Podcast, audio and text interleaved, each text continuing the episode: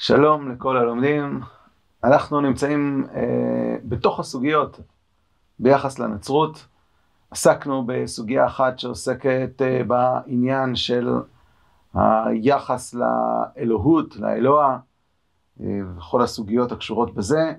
עסקנו גם בשינוי שעשו במצוות והעניין של שלמות התורה והשתלמותה ומה ההבדל בין השינויים שנמצאים אה, מתוך עולם ההלכה והתורה שלנו לבין השינויים שעשתה הנצרות ועסקנו בשינוי המהותי שעשתה הנצרות במוסר, ההבדל שבין המוסר היהודי למוסר הנוצרי, עם ההשלכות שיש לו, הביטויים שיש לו גם בסוגיית האוניברסליות שיש בנצרות וגם הווידוי וביטול המצוות אה, ודברים אה, נוספים. ואנחנו היום רוצים לעסוק בנקודה הנוספת, אולי המשמעותית בשבילנו כעם ישראל, וזו האמירה של הנצרות שהם לא סתם איזה דת, טוב, יש הרבה דתות, יש גם נצרות, אלא הם החליפו את ישראל. ראויים אנו יותר מהם להיקרא בני ישראל, כך אומר הנוצרי בהופעה שמופיעה לפני מלך כוזר, כפי שמתאר אותו רבי הלוי בספר. והשאלה היא, אה, שוב פעם, אנחנו כתפיסה תיאולוגית, התפיסה שלנו, מה זה בחירת ישראל? אנחנו במיוחד אה, נתעסק היום בשיטתו של רבי הלוי בסוגיה הזאת, וננסה אה, להעמיק ולראות אותה. אז אנחנו פותחים בסיפור איך שהנוצרי מספר את הסיפור שכולנו מסכימים לו, למעשה את הברית הישנה, וככה הוא כותב במקום מספר אחד, וכן מאמין אנוכי כי כל האנשים מצאצאי אדם הם, ואחרי כן מצאצאי נוח, ואליו הם מתייחסים כולם. מאמין אני כי האלוה המשגיח על הנבראים, הוא מתחבר עם בני אדם, כי יש לפניו כעס ורחמים, וכי הוא מדבר על נביאה וחסידיו, בהערתו ובגלתו אליהם, וכי הוא שכן כבוד בקרב ציבור אחד אשר בו בחר, שזה עם ישראל. כלומר של דבר מאמין אני בכל מה שסופר על כל אלה בתורה וספרי דברי הימים לבני ישראל. לכאורה פשוט מספר בצורה קצרה את אה, ספר בראשית וספר אה, שמות, כן? ספר בראשית, אדם, נוח, הקדוש ברוך הוא מתחבר לבני אדם, ואחר כך אה, אה, סיפור אה, ההתחברות של הקדוש ברוך הוא באופן ספציפי לעם ישראל. אבל למעשה הוא דילג על כמה דברים, ובואו נראה איך החבר, כשהוא אה, פותח את דבריו בפני המלך, איך הוא אה, מספר את הסיפור, לכאורה, לכאורה אותו סיפור. אמור לספר את הסיפור של אה, סיפור בראשית ושמות, וככה הוא כותב. מקום מספר 2, אמר לו החבר, אני מאמין באלוהי אברהם, יצחק ויעקב, אשר הוציא את בני ישראל באותות ובמופתים ממצרים, וכלכלם במדבר, והנחילם את ארץ קנען, אחרי אשר העבירם את הים ואת הירדן, במופתים רבים, ואשר שלח להם את משה בתורתו. מעניין שאצל אה, אה, החבר אין פה איזשהו אלוהי העולם. הוא ברא את העולם, ויש פה את אדם הראשון, וכולם צאצאי אדם, אלא יש פה אלוה מאוד מאוד אישי, מאוד מאוד משפחתי. אנחנו זה מאמינים באלוהי אברהם, יצחק ויעקב. זה אלוה אישי. בניגוד לתיאור של הנוצרי שמתאר אה, למעשה אל שברא את העולם, שמתייחס לבני אדם, הוא בכלל לא מזכיר את אברהם, יצחק ויעקב. הוא מדלג עליהם. יש פה את אדם שכולם מתייחסים אליו, הוא מדגיש את זה. יש את נוח, שכל בני אדם מתייחסים אליו, והוא מדגיש את זה.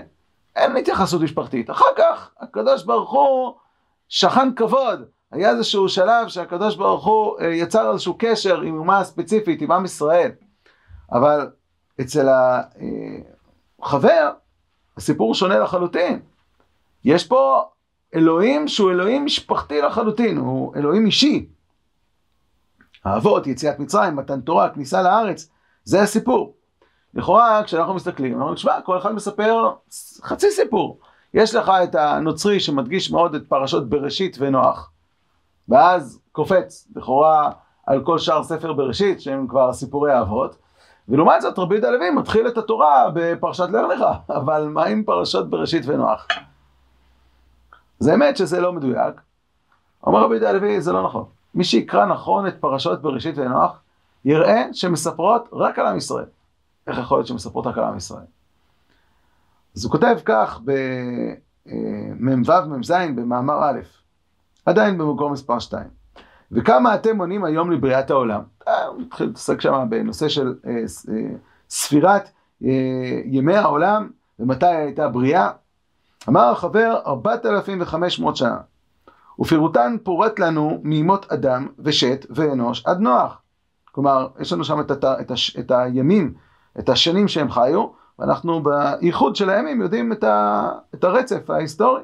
ואחרי כן עד שם ועבר, ומהם עד אברהם, ואחרי כן יצחק ויעקב, עד משה עליו השלום. אישים אלה, ואז פתאום הוא, הוא עושה איזשהו פתיחת סוגריים.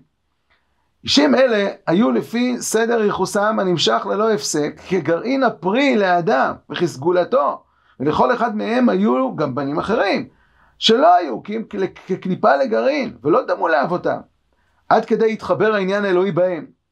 לכן, נמנה המניין לפי האלוהים. אומר יהודה הלוי, בניגוד לאיך שהנוצרי הציג, שהקדוש ברוך הוא מתחבר עם בני אדם. כל בני אדם. לא נכון. הקדוש ברוך הוא לאורך כל הדורות, מאדם הראשון, התחבר כל הזמן רק לאנשים מסוימים, שסופם יצא מהם עם ישראל. אדם, שת, אנוש, מעלל, כל הרשימה הזאת הם רשימה של אנשים שחל בהם העניין האלוהי, ובסופו של דבר מהם יצא עם ישראל. וכל האחרים, ויולד בנים ובלות, לא סופרים אותם בכלל. לא קוראים את השמות שלהם, לא סופרים את הימים שלהם, למה לא? כי התורה הולכת לספר את הסיפור הישראלי. התורה היא תורת אלוהים, ואלוהים מדבר לקבוצה מאוד מאוד מסוימת. הקבוצה הזאת זה בני ישראל, וכשאנחנו מדברים על אדם הראשון, כי אנחנו מדברים על אדם הראשון, כי ממנו יוצא עם ישראל. ואחר כך אנחנו נדבר רק על שת, מה עם הבנים שלו האחרים? הם לא רלוונטיים, כי לא מצא מהם עם ישראל. ואם כבר אנחנו כן מדברים על איזושהי קבוצה, על קין או על מישהו אחר, זה רק מהסיבה שזה קשור איכשהו לעם ישראל, כן? אז אנחנו נזכיר את כנען, כי כנען קשור לעם ישראל, כי הראו כנען, עבד עבדים יהיה לאחיו, יש לזה השלכה לארץ כנען אה, שאמורה להינתן לעם ישראל וכן הלאה. אז אם כן, אומר אצל רבי יהודה לפי, כל ספר בראשית, למעשה, גם פרשות בראשית ונוח, הם סיפור ישראלי לחלוטין. האלוה הוא אלוה ישראל. אה, אז זה מבחינת הסיפור, אנחנו רואים פה שני סיפורים. הסיפור הנוצרי הוא סיפור אוניברסלי, הוא בכלל לא מזכיר את האבות. יש פה קשר שבין האלוה, שהוא בורא העולם, לכלל העולם, במיוחד לכל בני אדם, ובאיזשהו שלב, במהלך ההיסטוריה, היה איזושהי החלטה אלוקית ליצור קשר עם קבוצה מסוימת. אבל בשלב מסוים, בגדול, הקשר הוא אל כל בני האדם. ואצל רבי דלוי הסיפור הוא שונה לחלוטין, כפי שאמרנו. אז זו נקודה אחת שאנחנו שמים לב אליה כבר, נקודת פתיחה של איך קוראים את התורה, במיוחד את אה, ספר בראשית, במיוחד את פרשות בראשית ונוח. מכאן אנחנו מגיעים לנקודה השנייה, וזה מה הסיבה לבחירת אה, עם ישראל. הנוצרי מתאר את זה כך במקור מספר שלוש. והננו מאמינים כי משיח זה שכן כבוד בתוך בני ישראל, כאשר דבק בהם העניין האלוהי עד אותה שעה ללא הפסק. אולם אחרי אשר מרו המוניהם במשיח זה וצלבו, התחיל הקצף האלוהי ניתח על המונם, והרצון האלוהי החל שורה על היחידים אשר הלכו אחר המשיח, ואחרי כן על האומות אשר הלכו אחרי היחידים ההם. ואנחנו הננו מן האומות ההן, ואם אמנם אין אנו מזרע בני ישראל, רואים אנו יותר מהם להיקרא בני ישראל, כי אנחנו הולכים אחר המשיח. ואחרי שליחה מבני ישראל אשר הם 12 מספר, שכן באו הם במקום השבטים, יש פה בעצם יצירה של אומה חדשה, וגם אמריו בני ישראל הלכו אחרי אותם 12, והם היו כמחמצת לבני העדה הנוצרית, אשר נעשו ראויים למעלת בני ישראל. אומר הנוצרי, הסיפור הישראלי הוא לא סיפור גזעי, הוא לא סיפור שתלוי מאיפה באת, הוא תלוי בשאלה אחת, מה אתה עושה? אז קבוצה אחת שבהתחלה הייתה מבני אברהם, יצחק ויעקב, אנשים טובים ונחמדים, והאלוה שרה עליהם והלך איתם והם הלכו אחריו, הם שמעו למשה רבנו והם הלכו אחרי משה, אז הקדוש ברוך הוא היה איתם. אבל ברגע שהם מרו אותו, ובמיוחד שהם פגעו אפילו במשיח שלו, שהוא גם בן האלוהים וכן הלאה, אז הקדוש ברוך הוא עזב אותם. כי הקשר שבין אלוהים לבין הקבוצה הנבחרת, למה היא נבחרת? היא נבחרת בגלל המעשים שלה. וכיוון שהמעשים שלה הם מעשים שהם רצויים, אז הוא מתקשר אליהם. כשהמעשים שלהם לא רצויים, הוא עוזב אותם והולך לאנשים אחרים שממשיכים אה, ללכת בדרכו. אין עניין בזרע מסוים, יש עניין במי שבוחר להיות חלק מההליכה אחרי, אחרי, אחרי האלוה. אז יש לנו פה שתי נקודות, אחד הבחירה בכלל לא מתחילה באלוה, היא מתחילה באדם. האדם בוחר להיות נבחר, כן? על ידי זה שהוא בוחר ללכת בדרכי האלוה, ממילא הוא הופך להיות נבחר. אותו גוי שעכשיו הופך להיות נוצרי, הוא בחר להתנצר, על ידי הבחירה שלו, אז ממילא הוא הופך להיות חלק מה, אה, מהקבוצה הנבחרת. ומי שבחר להרשיע, אז בבחירה שלו סילק את עצמו החוצה מהקבוצה הנבחרת. אז זו נקודה אחת, שהבחירה מתחילה באדם. והנקודה השנייה, זה הנקודה שאין פה משהו גנטי, כן? כמו שאומר, אין לנו מזרע בני ישראל, לא צריך פה איזשהו זרע מסוים. אה, אפשר להחליף אותו. רבי יהודה הלוי במקום מספר 4 אה, מדגיש שביהדות ההסתכלות היא הפוכה לגמרי, עד הקצה השני. הוא חוזר עוד פעם לאדם הראשון, זה בסעיף צדי ה', שהוא רוצה לדבר על מעלתם של ישראל, לפני שהוא הולך להסביר בצדי ז' את חטא העגל. אז הוא אומר במקור מספר 4, אדם הראשון הוליד בנים רבים, אך מכולם לא היה ראוי לבוא במקומו, כי הם אבל.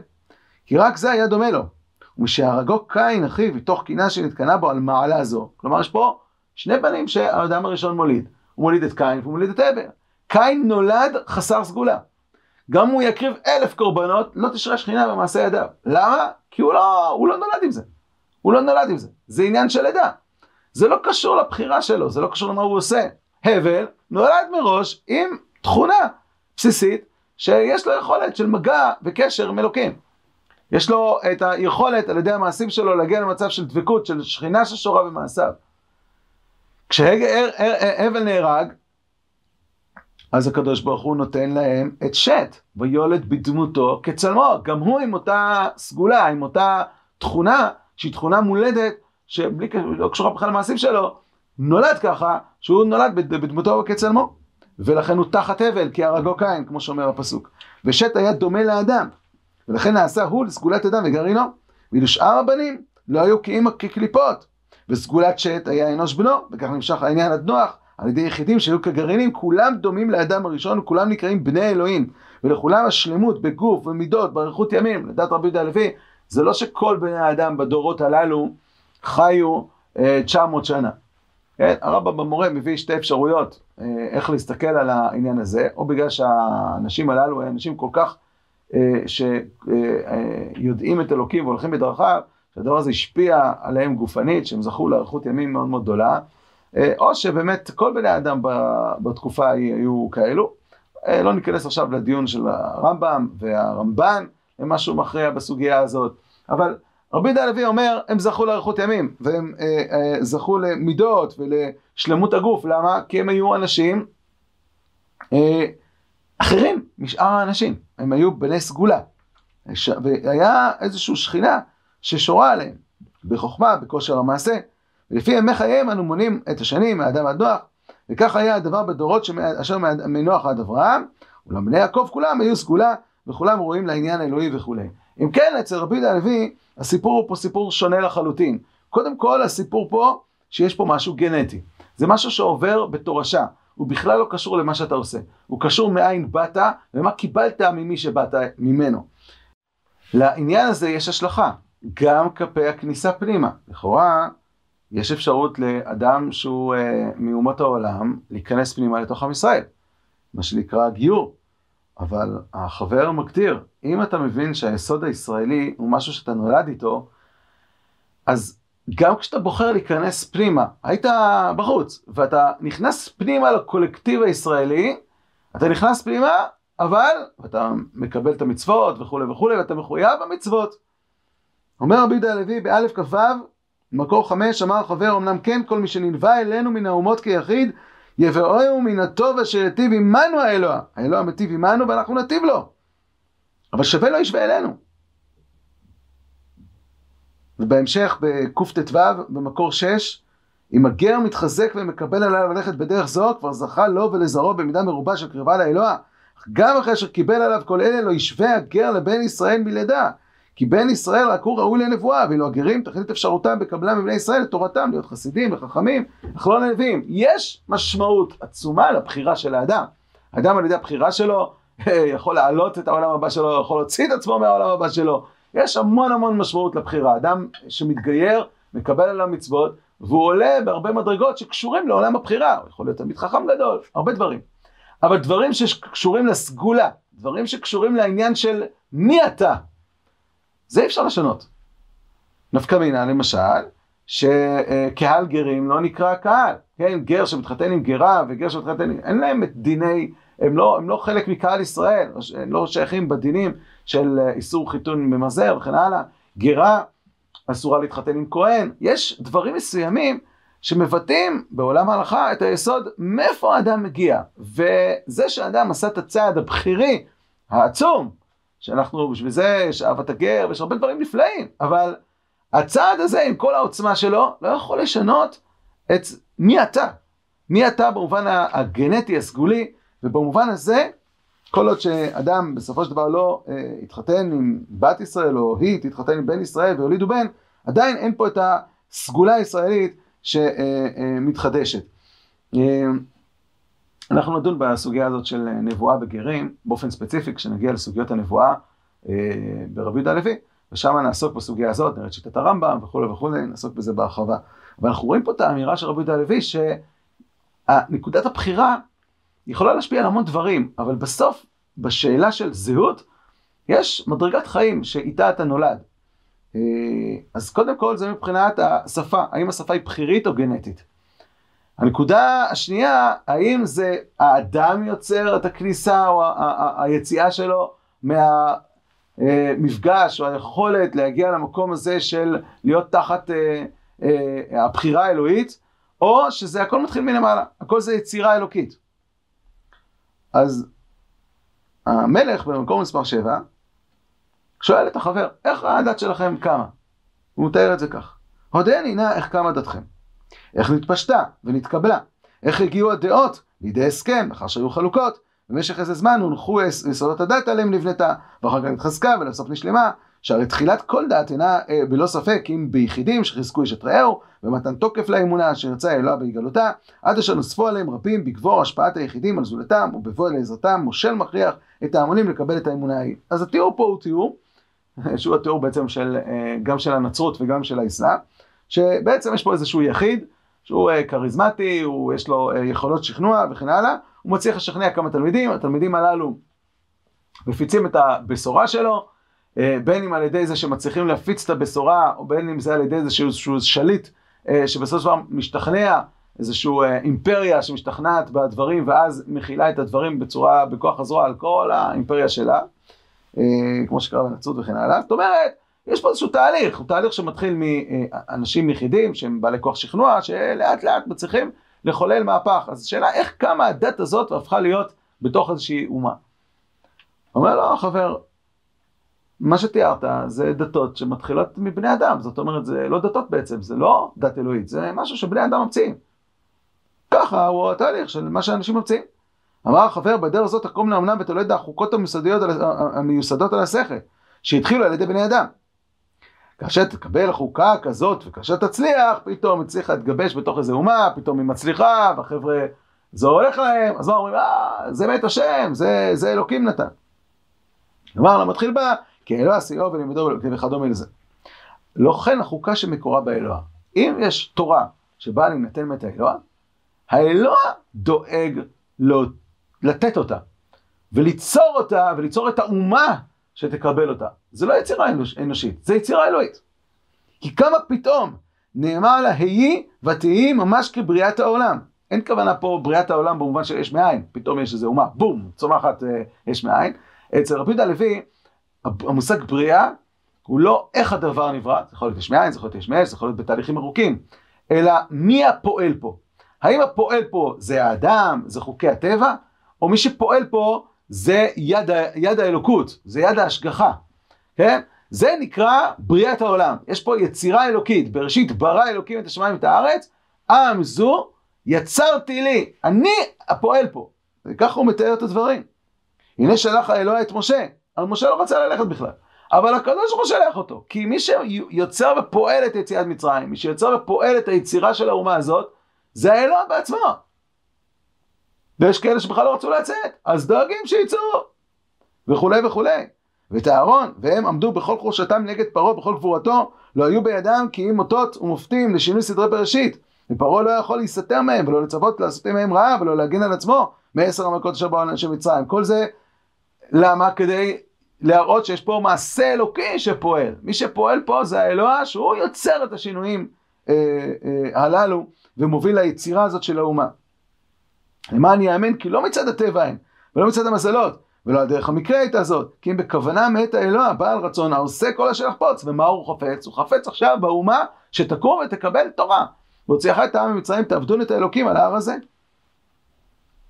אה, וככה הוא ממשיך הכל, אה, זה ארוך מאוד אה, בפסקה הזאת, פסקה ארוכה, מי שיראה אותה בפנים. למעשה, רבי יהודה הלוי מתאר בדיוק את הצד ההפוך לעומת שתי הנקודות שתיאר הנוצרי. הנוצרי תיאר משהו שהאדם בוחר לעשות משהו, ובעקבות זה הוא נבחר. אומר רבי יהודה הלוי, מה פתאום? זה יצירה אלוקית. יש פה יצירה אלוקית שפועלת במציאות. למעשה, לשיטתו של רבי יהודה הלוי, סיפור הבריאה לא נגמר אחרי פרק א' או פרק ב' בספר בראשית. כי בפרק א', פרק ב' מתואר בקצרה מאוד הסיפור של יצירת הדומם והצומח והחי והמדבר. אבל למעשה התורה לא באה לספר לנו את זה. התורה היא לא חוכמת הטבע, היא באה לספר לנו על היצירה האלוקית של המין, נקרא לו המין החמישי, של לידת ישראל.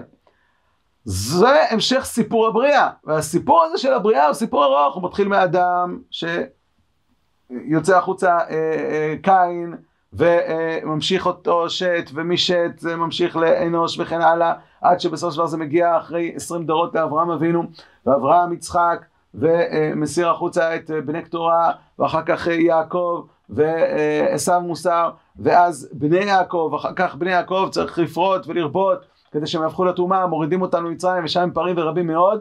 מסתיים ספר בראשית, מתחיל ספר שמות, אחרי שיש כבר פה את הבסיס של האומה מבחינת הגוף שלה, עכשיו יורדת הנשמה, והאלוה בא ומתגלה לאלוה הזה, מוציא אותו ממצרים, נותן תורה עד סיום ספר שמות, שהשכינה שורה באומה במשכן, וזה מסתיים ספר שמות. למעשה, סיפור הבריאה מסתיים שם, כי עכשיו נולדת, או נולדה האומה בעולם, שנקראת ישראל, עם זו יצרתי לי. סיימנו את סיפור הבריאה. אז זה מעשה אלוהי לחלוטין. והדבר השני, זה שהוא גנטי לחלוטין, כמו כל עולם הבריאה. אחרי שראינו את שתי החלוקות הללו בין הנצרות לבין היהדות, כלומר, האם הסיפור של התורה הוא סיפור אוניברסלי או שהוא סיפור משפחתי, ושתיים, האם הבחירה היא מעשה ידי אדם, או שזה יצירה אלוקית בצורה גנטית, אנחנו מגיעים לנקודה הרבה יותר אה, עמוקה, וזה האם למעשה הכפירה בנצחיות ישראל, הטענה שישראל הוחלפו, יש לה גם מימד של פגיעה בייחוד השם. ראינו כמה דברים כבר שהנצרות פגעה בייחוד. כן, גם ההגשמה זה פגיעה בייחוד, וגם השילוש זה פגיעה בייחוד, ולמעשה גם עבודה זרה זה פגיעה בייחוד, אה, לעובדו ולא לזולתו. הסוגיה הזאת קשורה גם לייחוד. אומר הרמח"ל בספר דעת תבונות. עתה צריכים אנו להבין הייחוד הזה, ומהו הנרצה בו.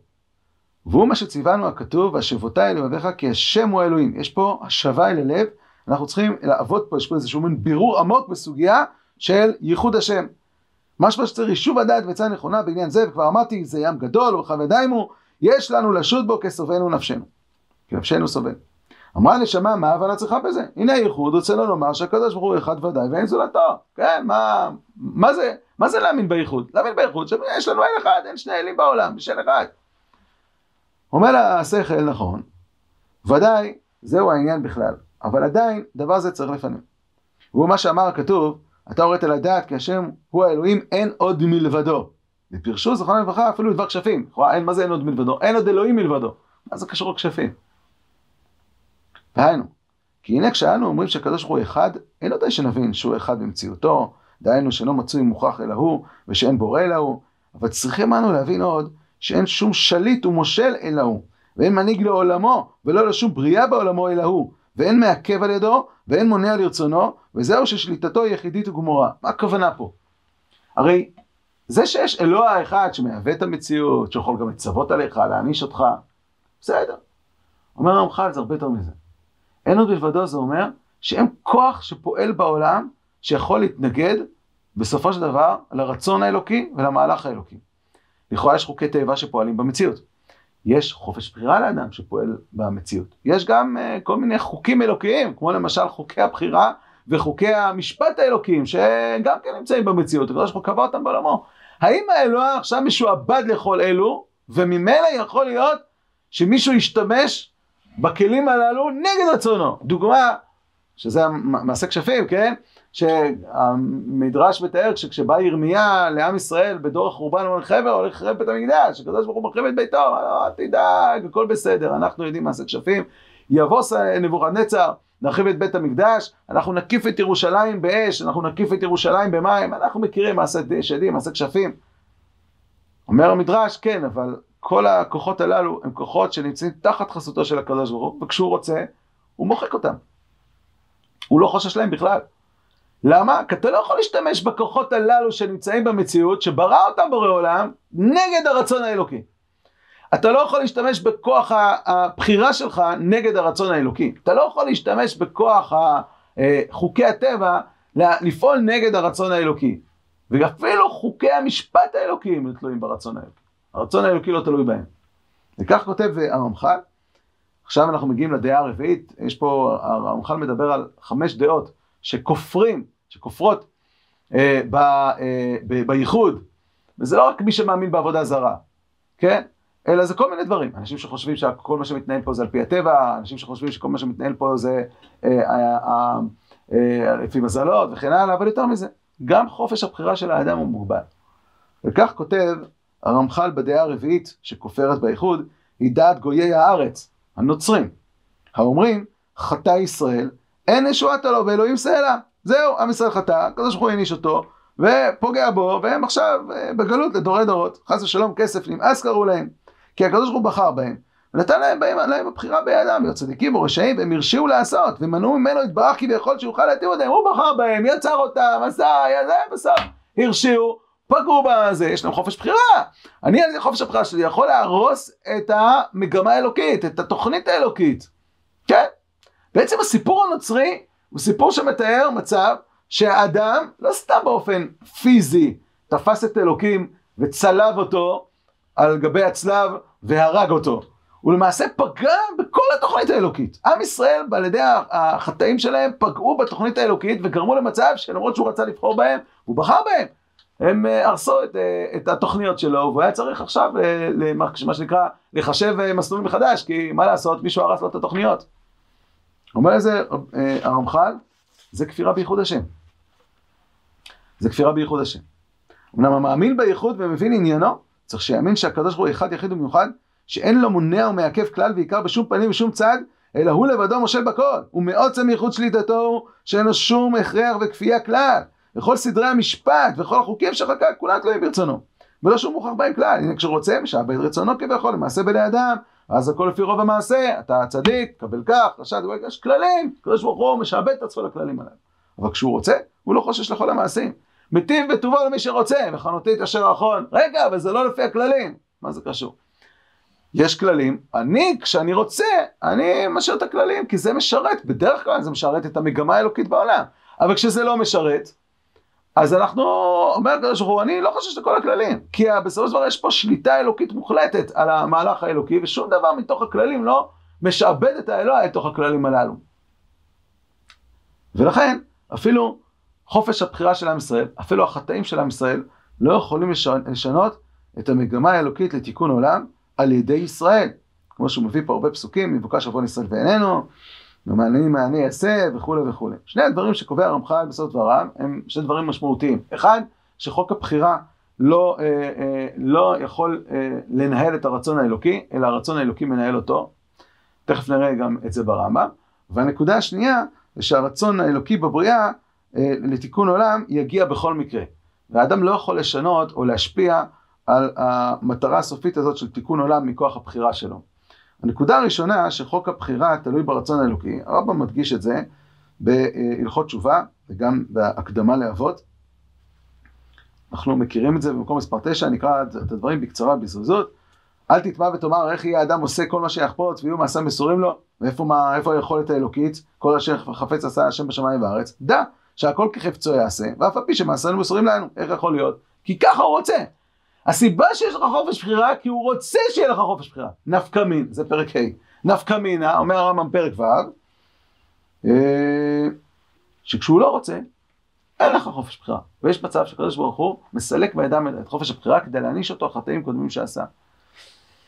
עקדת יצחק שואל את הרמב"ם, על איזה חטא? הרי אתה אמרת שבפרק ג' שאפילו הכופרים והאפיקורסים המומרים שאין להם חלק לעולם הבא ואין להם חלק לעם ישראל וכו' וכו', אפילו הם, אם יעשו תשובה, הקדוש ברוך הוא סולח להם. אז על איזה חטא? הקדוש ברוך הוא מונע את התשובה. לא כתוב ברמב"ם, יש... אה, פעם העברנו איזה שיעור ועסקנו בסוגיה הזאת וראינו אה, את הרמב"ם בסוף מסכת ברכות וכולי וכולי, אבל אני אזרוק איזשהו משפט שבהתאם לדברים שאמר פה הרמח"ל, זה לא חייב להיות על חטא חמור או חטא קל, זה לא הקריטריון. הקריטריון הוא כאשר יש סיטואציה של מישהו שחופש הבחירה שלו בסופו של דבר פוגע בתוכנית האלוקית, כמו למשל בסיפור של פרעה וכדומה, אז הקדוש ברוך הוא משתמש עכשיו ברוממותו וממשלתו לבטל את חופש הבחירה שלו ולנהל אותו בהתאם למגמה האלוקית, שהיא בסופו של דבר העיקר אה, שאליו מכוון הכל. איזשהו אה, כיוון אה, שצריך להבין אותו, אבל בגדול אנחנו מוצאים את היסוד הזה של חוקי הבחירה הם תלויים ברצון האלוקי, וממילא יש גם מצבים של ביטול. גם הנקודה השנייה שהציע, שהדגיש הרמח"ל, שזה התיקון, הגאולה, האם היא תלויה בתשובה או לא תלויה בתשובה? אנחנו מכירים את הגמרא בסנהדרין במקום מספר 10, מחלוקת רב ושמואל ומחלוקת רבי יהושע ורבי אליעזר.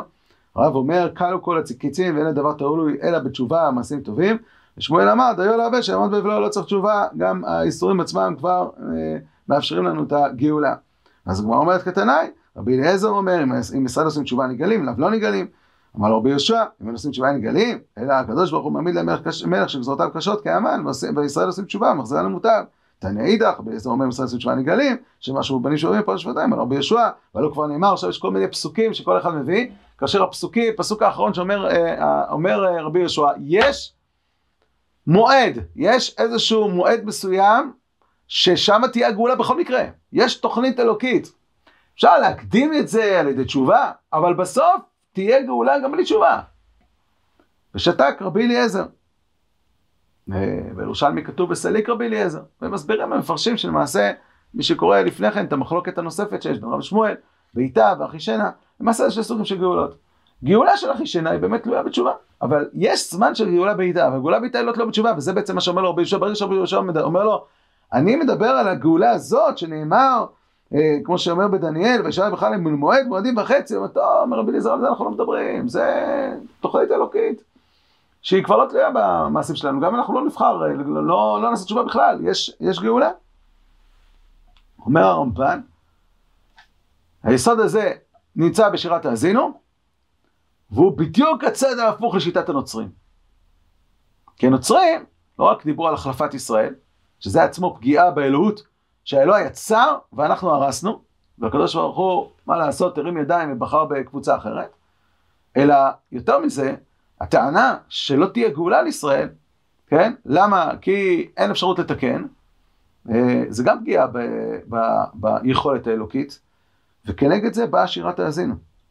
אומר הרמב"ן, מי שיסתכל על שירת האזינו יראה שבניגוד לפרשת ניצבים, שהיא פרשה עם תשובה, שאחרי הפרשת כי תבוא שמדברת על הגלות הגדולה, אז באה פרשת ניצבים, ושבת עד השם אלוהיך, ושב עליך לשבותך, וכולי, יש תשובה, ואז מישיבה לארץ. פרשת האזינו, יש את הסיפור ההיסטורי של עם ישראל מתחילתו ועד סופו, ובסוף יש גאולה. שום פעולה של עם ישראל. הכל פעולה אלוקית, בלי שום תשובה, כלום. וכיפר עד מטה עמו. אומר הרמב"ן, הנה השירה הזאת אשר היא באנו לעד נאמן, אה, אה, אמת ונאמן, תגיד בביאור כל המוצאות אותנו. הוא מעריך בזה. אמרה השירה כי בסוף ישיב נקם לצרה ומסרב ושלם, וזה דבר ברור כי על הגאולה עתידה הבטיח. כי בבניין בית שני לא נגועים גויים מבוא, רק על להם, מה היהודים המוללים עושים וכולי, מה טוב, זה, זה מתאר את הגאולה שעוד תהיה לנו לעתיד לבוא, הוא מסביר את זה. והנה אין בשירה הזאת תנאי בתשובה ועבודה. רק השטר עדות שנעשה הרעות ונוכל, ושהקדוש ברוך הוא יעשה בנו את אורחות חמא, אבל לא ישבית זכרנו. וישוב ויתנחם ויפרע מן האויבים בחרבו הקשה והגדולה והחזקה ויכפר על חטאותינו למען שמו. אם כן השירה הזאת הבטחה מבוארת בגאולה העתידה על כורחיים של מינים. אני יושב בנוצרים אומר הרמב"ן וכל היום טוחנים לנו את השכל אתם נמצאים כבר אלף שנה בגלות אתם תהיו עוד מיליון שנה בגלות. ואני אומר להם הרמב"ן בתורה עצמה בתורת משה כתוב במפורש שהגאולה לא תלויה בתשובה. כמו שאומרת הגמרא בסנהדרין, שאומר רבי יהושע. הגאולה לא תלויה בתשובה. למה? כי זה יסוד אמוני. מי שחושב שהאלוה המשועבד בתוכניות שלו לבחירה של האדם, הוא בעצם הפך את האלוקים לבן אדם אפילו פחות ממנו, שהאדם יכול להשתלט עליו. זה הסיפור הנוצרי. זה אנטיתזה לאמירה היהודית שמדברת על ייחוד השם, וייחוד השם זה שאין שום שולט ומושל אלא הוא. בסופו של דבר הוא מנהיג את עולמו, גם חופש הבחירה של האדם, ואפילו חופש הבחירה של עם ישראל, בסופו של דבר לא תלוי בזה. אה, אני אעיר שאת סוגיית הייחוד צריך ללמוד בצורה עמוקה ובצורה מורחבת בספר דעת תבונות של הרמח"ל. זה נתפס לנו פה כאילו יש פה חוקים, ולפעמים הקדוש ברוך הוא מתערב ושובר אותם, כן? חוקי הטבע, חוקי הבחירה, אה, חוקי המשפט האלוקים, אבל זה לא מדויק, הרמח"ל מדבר שם על זה שלמעשה הכל משרת את התוכנית האלוקית. לפעמים מה שמשרת זה חוקי הטבע, לפעמים מה שמשרת זה הניסים, לפעמים מה שמשרת זה חופש הבחירה, לפעמים מה שמשרת זה ביטול הבחירה. למעשה, הקדוש ברוך הוא משתמש בהכל בצורה אה, שווה בהתאם למגמה. אין, אה, אין איזושהי שבירה, אלא אה, הכל נעשה באופן שהשליטה האלוקית מנהלת את הדברים מתוך המציאות להוביל את הדברים אל, אל יהודה. צריך ללמוד את זה בהרחבה, אבל רק זרקתי את נקודת הכיוון. יש שאלה שצריכה להישאל על הרמח"ל. אתה בא ואומר שלמעשה, מה, אנחנו, על ידי חופש הבחירה שלנו, יכולים לפגוע בבחירה האלוקית, ביצירה האלוקית, במה שהקדוש ברוך הוא רצה ובחר? אי אפשר. מי אמר שזה מה שהקדוש ברוך הוא יצר ובחר? אולי באמת הסיפור פה הוא סיפור אחר. האלוה בחר בקבוצה מסוימת שכרגע הייתה קבוצת עילית, רכב עליה כדי להוביל לתיקון עולם. ברגע שהקבוצה הזאת הפכה להיות קבוצה שהיא כבר לא קבוצה עילית, הלך בקבוצה עילית אחרת. מי אמר שהקשר או היצירה שהקדוש ברוך הוא בחר בעם ישראל, הוא בחר בהם בצורה כזאת שהכל תלוי רק בהם. וממילא עכשיו שאנחנו, אומר, הנוצרים אומרים שפגענו והרסנו, אז עכשיו הרסנו את התוכנית האלוקית, וזה דבר שאסור שייאמר. מי אמר?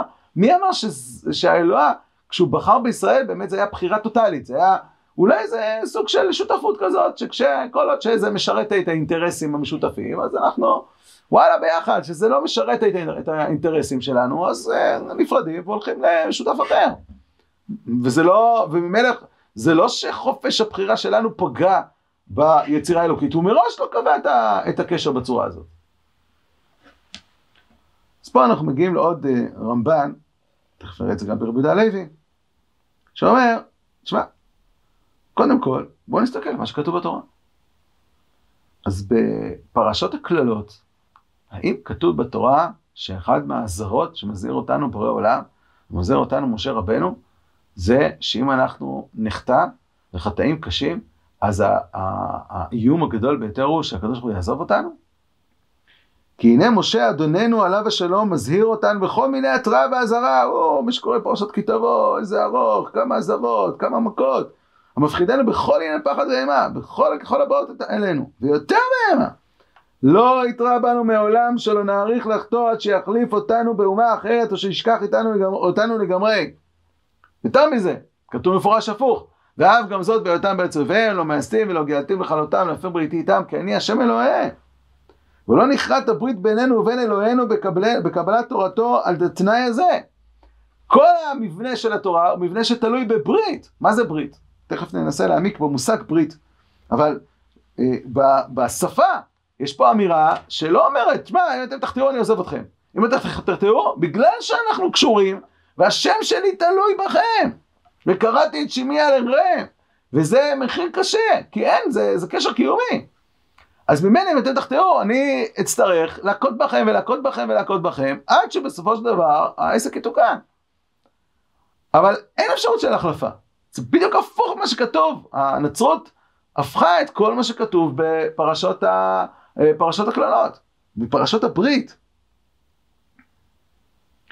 אלה סוף תוכחותיו בכל מקום, לא כאשר משיבים עלינו רבים כגון המינים והפורקים עול בתורה.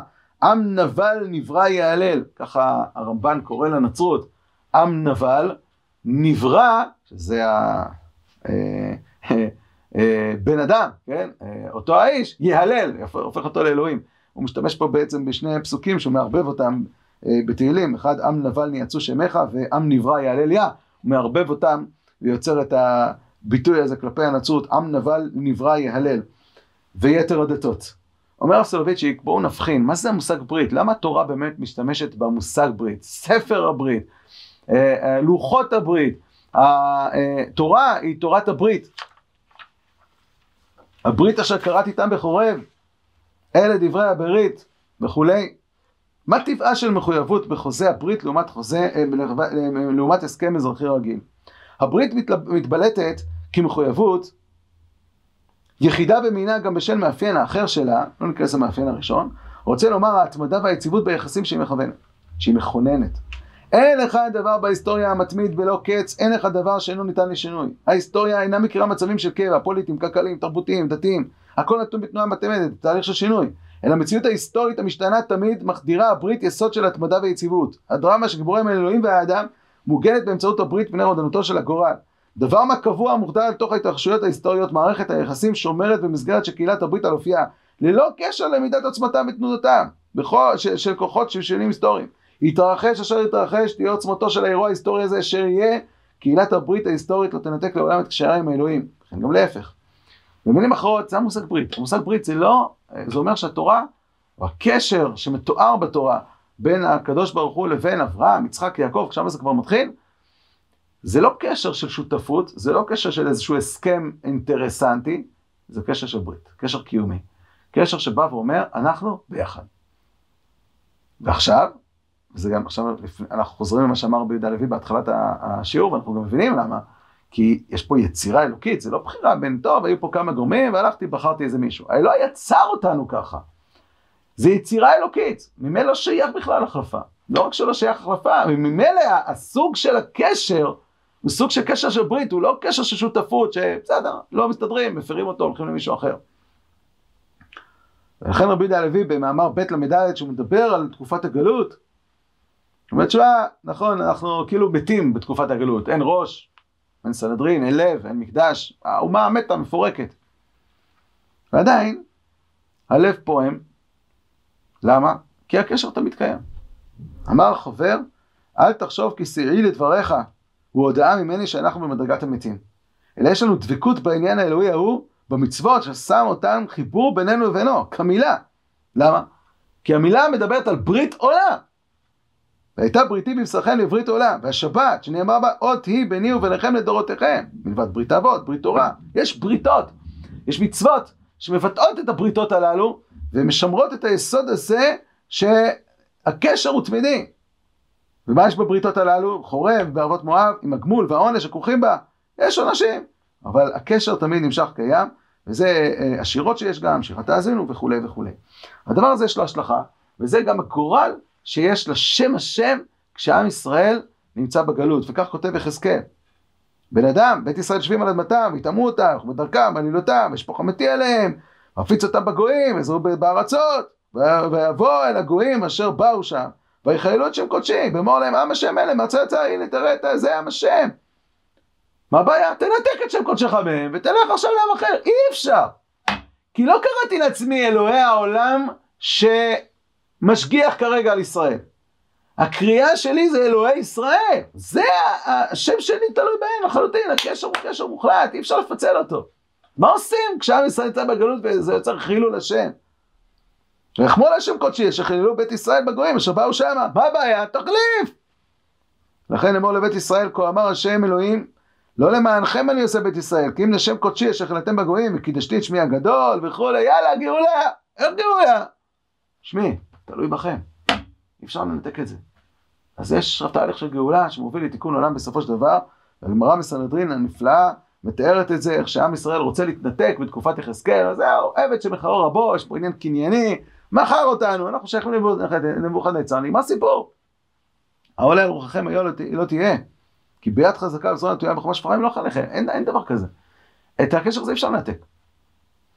הדבר הזה, עד עכשיו דיברנו, בקשר של כלל האומה. האם יש השלכה גם לגבי היחידים? מה לגבי היחיד החוטא?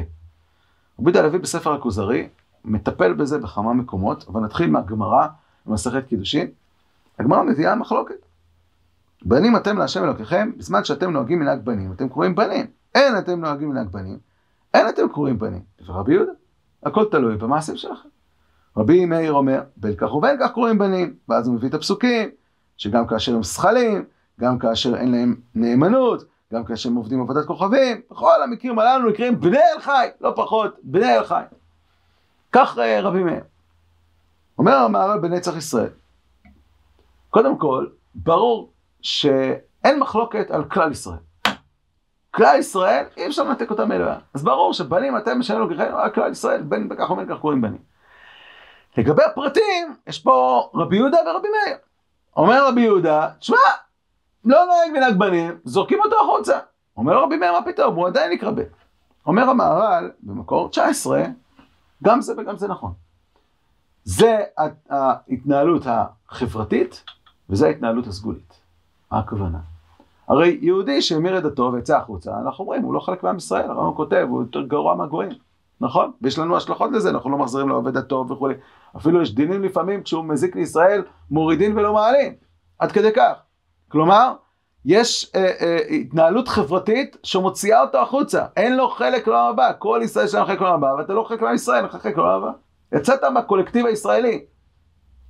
כתיאור חברתי. אבל האם באמת מבחינה סגולית הוא לא ישראל? הרי אם הוא התחתן עם מומרת והוליד בן, הבן הזה ישראלי או לא ישראלי? ישראלי, חייב במצוות, הכל רגיל.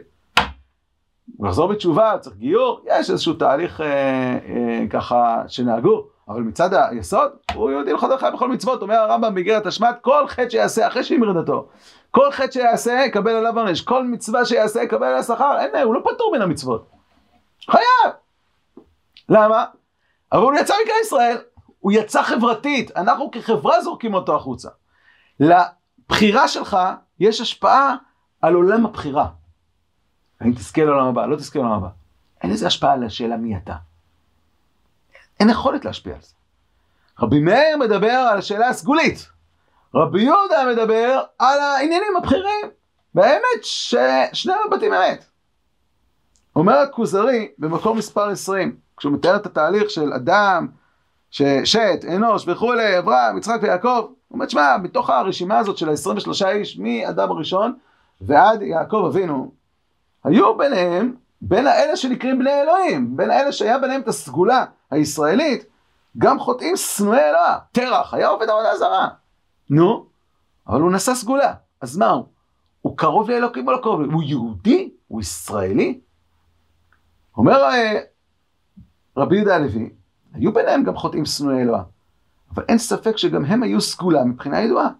שהרי מצד שורשם וטבעם, הרי הוא נולד ממקור ישראלי, יש לו את הגן הזה. היה בהם מן הסגולה, ועתידים היו להוליד ביניהם שיהיו סגולה. ויש לזה השלכה. אומר רבי יהודה הלוי, אתה צריך לכבד אותו. מה לכבד אותו? הוא עובד עבודה זרה, אומר, כן. אבל הוא נשא סגולה ישראלית. הבן שלו, הנכד שלו, יהיה אברהם, יצחק ויעקב. ככה שייזהר באב החוטא, שכן הוא נושא את זרע הסגולה אשר בהזדככו, תתגלה בבנו או בבן בנו, כמו שאמרנו בנוגע לתרח ולאחרים, שלא דבק בהם עצמם העניין האלוהי בפועל, כן? כי הם לא שמרו על המצוות. אבל עתידים היו לפי שורשם, לפי הסגולה שלהם, הגנטיקה שלהם, להוליד בני סגולה, מה שאין כן בשורש כל מי שיצא מחם, מיפת. הדבר הוא דומה לזה, אנו מוצאים בעניינים הטבעיים, כי פעמים רבות אין האיש דומה לאביו כלל, אבל דומה לאבי אביו, לסבא שלו. אין ספק שבנוגע לטבע עצמו, הטבע, אותו דמיון כבר היו צפונים באב. איך זה יכול להיות שהנכד דומה לסבא? כי זה צפון כבר גם באב. הדבר הזה עבר אצלו, לא יצא אל הפועל, אבל עבר גם אצלו. ולכן אתה צריך לכבד אותו. אז בעצם, אז מה היחס ליהודי מומר? צד אחד, הוא במעשים שלו יותר גרוע מגוי. יכול להיות שמבחינה חברתית אנחנו נקיא אותו. אבל מבחינה פנימית, יש מקום לכבד אותו, כי אתה אף פעם לא יודע מי יצא ממנו, ממנשה בסופו של דבר יצא יאשיהו, יצא מלך המשיח. אז אתה לא יכול לבוא ולהגיד, נכון, בהסתכלות החברתית עכשיו אנחנו נוקיע אותו, נריב, נפגע בו וכן הלאה, ואת הגר אנחנו נקרב ולחבק, כי חברתית הוא יותר קרוב אלינו. אבל סגולית, בדברים ששייכים לסגולה, הוא בעל הגן הישראלי, הוא ישראלי. אותו אחד שיצא החוצה. רבי יהודה הלוי חוזר לזה במקום 21. ההקדמה הרביעית, ההודעה כי יש במציאות מדרגות עליונות ותחתונות. והנמצא שיש לו בהכרח תפיסה ותחושה הוא למעלה מהנמצא שאין לו כל אלה. כי הוא קרוב יותר לסביבה הראשונה. והפחות שבצמחים, מדרגתו למעלה מן החשוב שבמחצבים. הכי חשוב שבעולם הדומם, הוא לא שווה ערך לכוח החיים שנמצא בצמח הכי פחות שיש, כי זה כוח חיים גבוה יותר. והפחותה שבבהמות היא במעלה, למעלה במדרגה, מן העליון שבצמחים, כי מדרגת החיים שלה גבוהה יותר. והפחות שבבני אדם, נעלה מן העליונים של בעלי החיים. יכול להיות שיש פה, יש פה בעל חיים, מה זה עוצמתי, מה זה זה. יש פה עכשיו אדם שגוסס למות, כן, אבל אדם שגוסס למות, יכול להיות שמבחינה פעילות הוא לא פעיל, אבל מבחינת היחס אליו, אני מתייחס אליו כבן אדם, אני יכול להיות שאני אחלל עליו שבת, לעומת זאת הבעל חיים, לא, כי בסופו של דבר קומת החיים שלו היא קומת חיים אחרת, למרות שהוא עכשיו חזק ונפלא ויפה. בדומה לזה, הפחות שבבני האדם מקיימי מצוות האלוה יתברך, הכי פחות שיש, הוא מומר! מדרגתו למעלה מזו של העליונים מחוסרי המצווה. כי במצווה הבאה מת האלוה מקנה לנפשות התנהגות מלאכים ותכונתם, הדבר הזה אין להשיגו בשום דרך קניין אחרת. בעל המצוות החוטא הוא אפוד תומי מחוסר מצווה, וכולי וכולי, כמו שמסביר אה, בהמשך בהרחבה רבי יהודה הלוי. לא ניכנס עכשיו לשאלת הגזענות, נעסוק בזה אולי בעזרת השם, כשנעסוק ביחסים באופן כללי שבין ישראל לבין אומות העולם. אה, רק נזכיר שאין מדובר פה בזכויות או בדריסה של כל מי שמתחתיך, אלא בדיוק להפך, בחובות ובאחריות, ולא רק אחריות, אלא כפי שראינו בשבוע שעבר בסוגיית המוסר הנוצרי והיהודי, דווקא על ידי הבדלנות הישראלית ודווקא על ידי זה שיש פה קבוצה שהיא קבוצה שדורשים ממנה הרבה מעבר, ויש לה את היכולת ואת המסוגלות לעשות את זה, בסופו של דבר זה מה שהולך ומתקן את כל הבריאה כולה. אז בסופו של דבר, הדבר הזה אמור לשרת את כל הכלל, אז לא רק שאין פה גזענות במובן שיש פה אנשים שאמורים לשרת אותי, יש פה אה, קבוצה שיש לה חובות שהן לא רק חובות אישיות, אלא חובות שיש להן השלכה לכל, אה, לכל העולם כולו. זה בזריקה, אני צריך לדבר על זה בפני עצמו, אבל אה, אנחנו בעצם נסכם, מה ראינו פה? עסקנו פה בנקודה נוספת של בחירת ישראל מול העניין של עזיבת ישראל שהנוצרים אה, מתארים. אנחנו רואים שהסוגיה פה היא לא רק סוגיה של איזשהו ויכוח טוב עזב אתכם או לא עזב אתכם, זה ממש יסוד, יסוד אפילו בתפיסת האלוקות. קודם כל, איך מספרים את הסיפור, הסיפור שבתורה? האם מספרים את הסיפור שבתורה כסיפור אוניברסלי או כסיפור ישראלי? האם האומה נוצרה על ידי אה, קבוצה שהחליטה אה, לעשות טוב אה, ולאט לאט הלכה והצליחה? או שזו יצירה אלוקית, עם זו יצרתי לי, יש פה פעולה אלוקית שיוצרת אומה.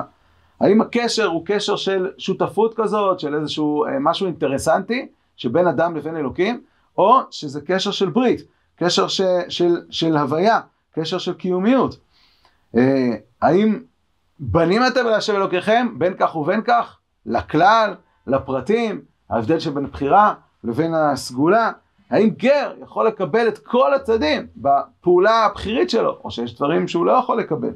ובעומק, האם ייחוד השם אה, כולל רק את האמירה שטוב, יש איזשהו אל אחד, או ההבנה שאין שום שולט ומושל אלא הוא, ובין השאר יצירת ישראל, שהוסברה כברית, הייתה חלק מבריאת העולם על ידי השם, וחלק מבניית התכלית של העולם, ולכן אי אפשר ללכת נגד הרצון האלוקי ולפגוע בתוכנית אה, הזאת, ולכן גם הגאולה אינה אה, תלויה בתשובה בהכרח. כל זה אה, דברים שיוצאים מתוך המאבק שלנו בסוגיה הזאת עם הנצרות. היום הוויכוח הזה קצת הפך להיות פחות משמעותי, חזרנו לארץ, חזרנו לגאולה, אפשר להתווכח מכאן לדרך חדשה אם, אם עם ישראל צריך להישאר בגלות והקדוש ברוך הוא לדורי דורות יפגע בהם, והנה המציאות טפחה על פניהם, אפשר להגיד הלחי השנייה של הנצרות, אה, וזה דבר שעוצמתי, שאנחנו חיים וחווים אותו היום, שדורות קודמים, כמו רבי יהודה הלוי והרמב"ן, היו צריכים לצעוק, אבל לא ראו את זה במציאות, ואנחנו זכינו לראות במציאות. שיהיה יום טוב ובהצלחה בהמשך הלימוד.